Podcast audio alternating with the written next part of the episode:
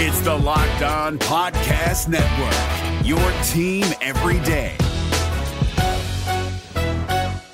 Kyle Crabbs here, host of Locked On NFL Scouting. Join Joe Marino and me every day as we provide position by position analysis of the upcoming NFL draft. Check out the Locked On NFL Scouting podcast with the Draft Dudes on YouTube or wherever you listen to your favorite podcasts.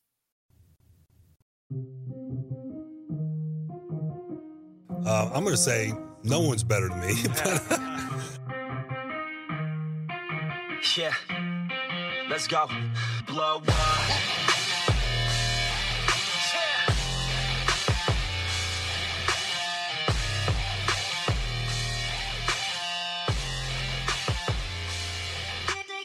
Good morning, everyone, and welcome to the Friday, July 31st edition of Locked On Dolphins. Today's episode is brought to you by RockAuto.com.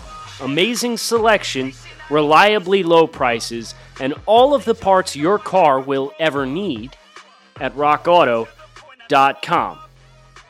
I'm your host, Kyle Crabbs managing editor of USA Today's DolphinsWire.com, director of scouting at DraftNetwork.com, lifelong Miami Dolphins fan, and we have plenty to dig into today, inspired by yesterday's show, talking about Tua and his quest for the starting role and expectations and how Brian Flores wants to handle it. Well, I decided to look at the scope of the last decade of rookie quarterbacks.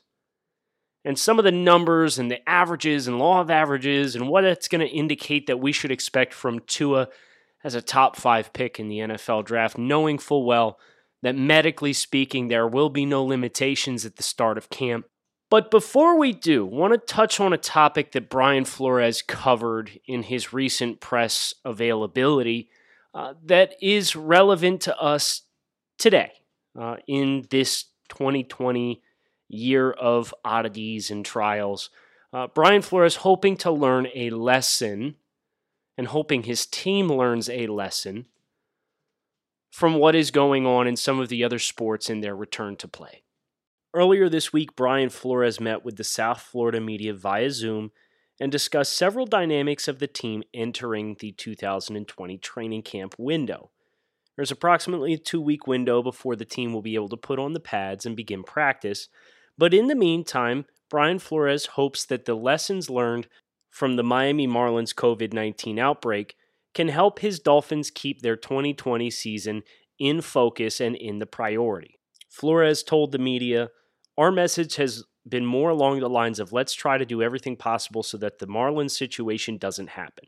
Let's wear the mask. Let's distance, let's test. We are testing on a daily basis. That's kind of been where our thought process has been. Flores continued, Yes, we have had those conversations about what it would take to send everyone home or what if a catastrophe happened. Yes, we have had those, and there's a plan of action for that. I'm not going to get into that, but most of our energy has been towards doing the necessary things to prevent that situation. And that's the message I've tried to give the team and really everyone in the organization players, coaches, equipment, training staff. And I think the leadership within the organization, they're all sending that exact same message. As the Dolphins and the NFL get ready for the 2020 season and the attempt to ramp up, you have to look at the data across all of the other leagues that have gone before, which now includes the NBA and the bubble, and the bubble being in Orlando. Uh, state of Florida is one of the most prevalent COVID 19 outbreak regions right now. The data is promising outside of the Marlins situation, where the other MLB teams have had uh, overwhelmingly positive uh, results of their their screening and testing to this point, despite the fact that there is travel and a return to play.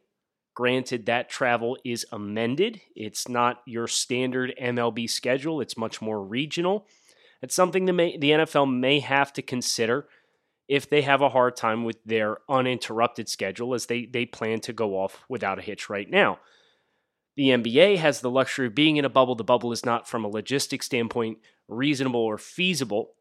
So we may see the NFL, if they have to pivot, pivot to more of a regionalized schedule so that an outbreak in one region is not going to cross pollinate and pollute the entirety of the NFL schedule.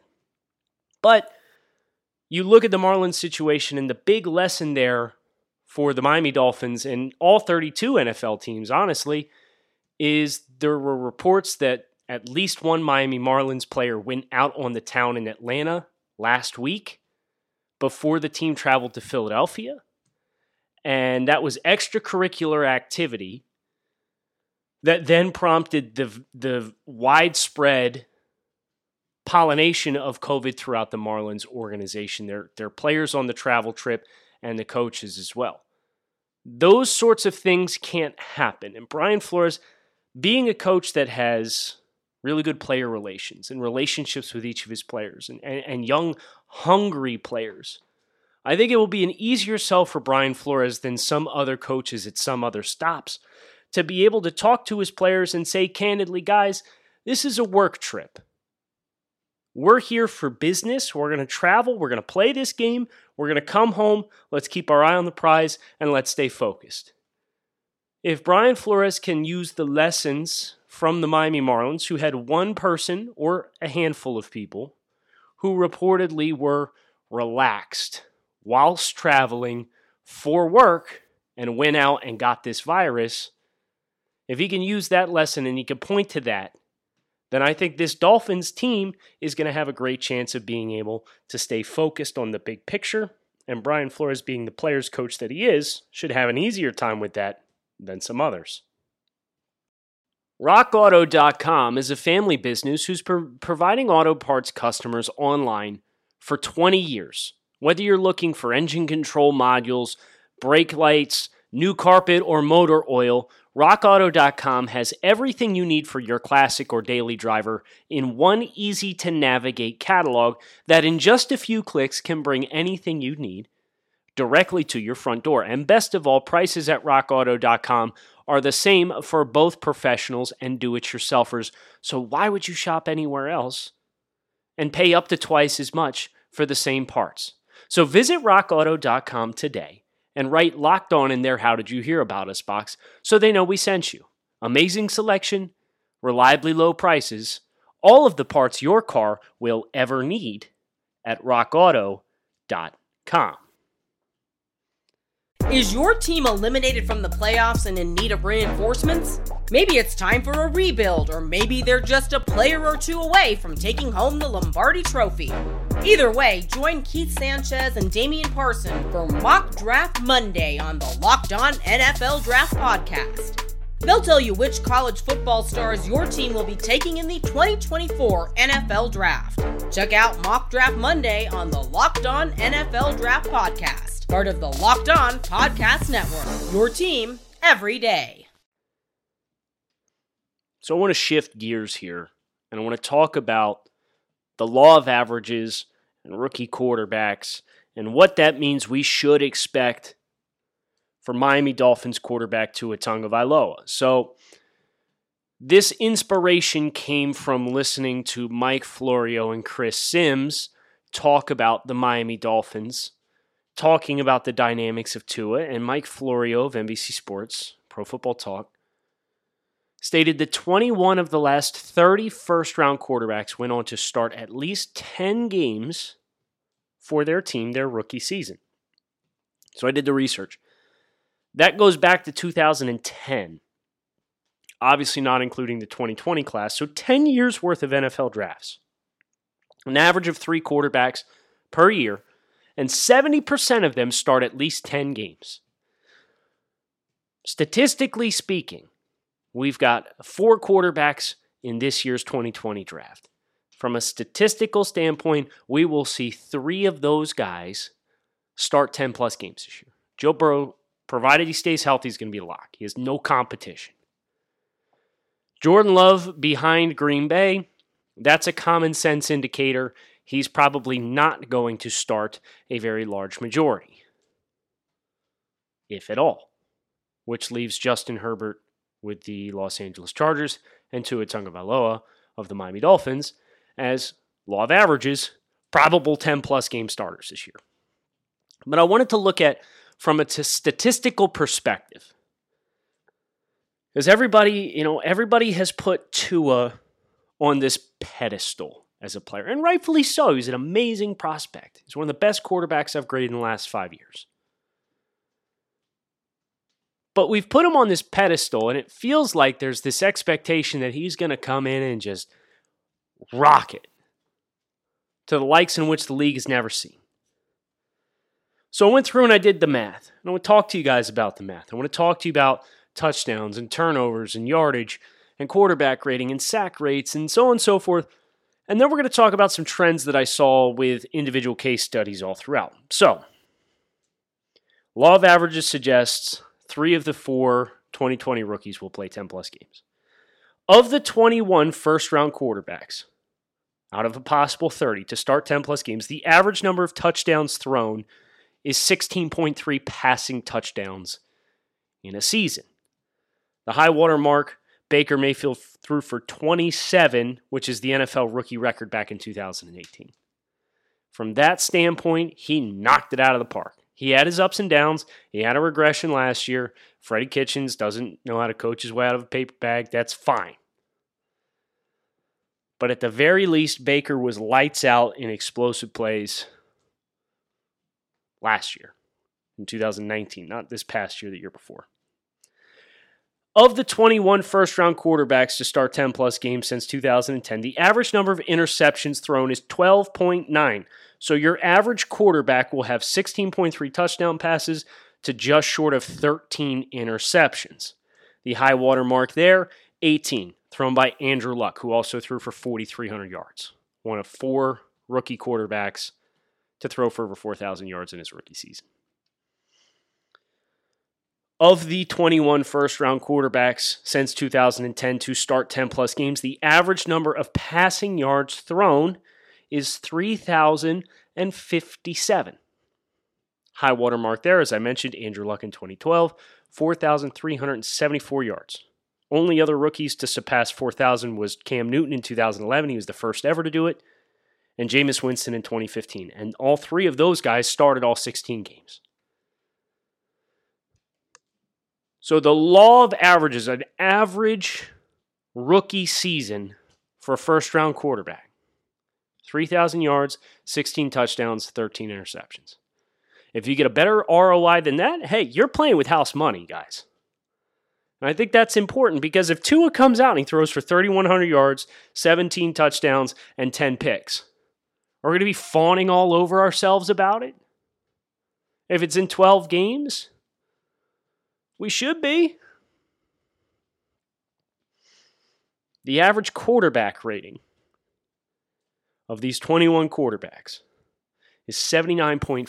Not QBR, which is out of 100, quarterback rating, which is out of 158.3. Average, 79.5.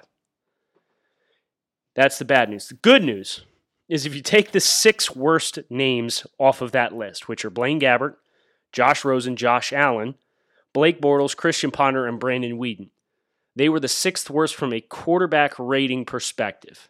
You remove them from the list, the average jumps up to 86.9. So, what does that tell you? It tells you Gabbert, Rosen, Josh Allen, Blake Bortles, Christian Ponder, and Brandon Weeden were brutal as rookies, first and foremost. But other than that, it also tells you if you have a good season, quarterback rating is one of the places in which you will find it. There has only ever been one rookie quarterback in this defined time frame, from 2010 till now, to finish his rookie season with a quarterback rating in excess of 100. Man's name was Robert Griffin III. He had 102.4 quarterback rating over 15 games, passed for 3,200 yards, 20 touchdowns, and five picks. Also was very active in the ground game in Washington. Mismanaged the hell out of that situation, and the injuries uh, knocked him off course, and he never recovered. Word of caution to the Miami Dolphins, right? I'll say this. If Tua ends up not starting this year, it's not the end of the world. Patrick Mahomes started his first 15 games. Some of the best quarterbacks in the NFL right now did not meet the classifications set forth by starting 10 plus games. His rookie season, Patrick Mahomes started one. Deshaun Watson, his rookie season, started six. He played in seven before he tore his ACL. He was amazing when he played in a quarterback rating of 103. 19 touchdowns and eight interceptions over six starts, six and a half total games played. Astronomical touchdown rate. But nevertheless, didn't start 10 games. Some of the other guys who didn't start 10 plus games Lamar Jackson started the final seven games of the season. He went 6 and 1. Granted, the offense was not tailored to him. You saw the Ravens adopt a drastically different offense from year one to year two that was actually tailored to what Lamar Jackson does well. And magically, Lamar Jackson wins the NFL MVP. Is your team eliminated from the playoffs and in need of reinforcements? Maybe it's time for a rebuild, or maybe they're just a player or two away from taking home the Lombardi Trophy. Either way, join Keith Sanchez and Damian Parson for Mock Draft Monday on the Locked On NFL Draft Podcast. They'll tell you which college football stars your team will be taking in the 2024 NFL Draft. Check out Mock Draft Monday on the Locked On NFL Draft Podcast, part of the Locked On Podcast Network. Your team every day. It's not a kiss of death. Jared Goff also did not qualify. And Jared Goff is kind of the exception to the rule. Jared Goff is the only NFL quarterback this decade to be drafted inside the top five picks to not start 10 plus games for his team. The only one. And when he did play, he was abysmal. The Rams went 0 7. He completed 54% of his passes. He threw five touchdowns to seven interceptions over these seven games. He was sacked 26 times, which was 11% of his dropbacks. And he had an adjusted net yards per attempt, which factors in throwaways and sacks based on your dropbacks and how much yardage you produce.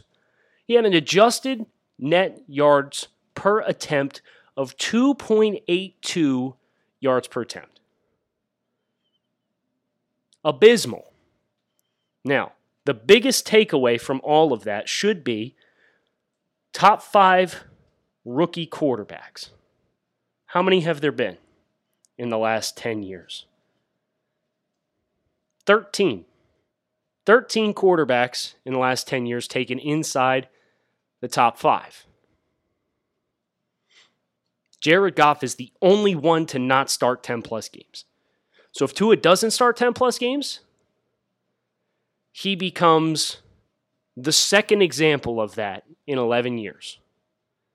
So our expectation should be 10 plus games. And even if he doesn't play well, Jared Goff was a disaster. It's not a kiss of death. But you would, of course, like to see him play at a high level. What are the best measures of measuring performance? In order to get a more complete picture, what I have done is I've compiled three separate lists. I've compiled the list of all 30 first round quarterbacks taken over the past 10 years and divided them into two separate groups those who started 10 games or more, and those who started less than 10 games. And I also took rookie quarterbacks not drafted in the first round who started more than 10 games in their rookie season so that I can have a comparative measure across the past decade of all the prominent rookie starting quarterbacks, regardless of where you were drafted, and the first round guys who didn't start at 10 plus game rate. The most telling statistic that I have been able to come across is that adjusted net yards per attempt. What is the magic number? The magic number is five and a half. If you are able to finish your rookie season with an average net yards per attempt rate of five and a half or better, the odds are strong you are going to be a good starting quarterback in the NFL. there were a grand total of 13 quarterbacks who met and hit above five and a half adjusted net yards per attempt. Their names in descending order from most adjusted net yards per attempt to least. Dak Prescott, 2016, 7.86.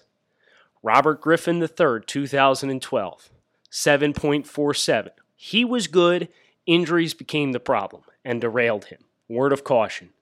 Deshaun Watson, 2017, 7.19.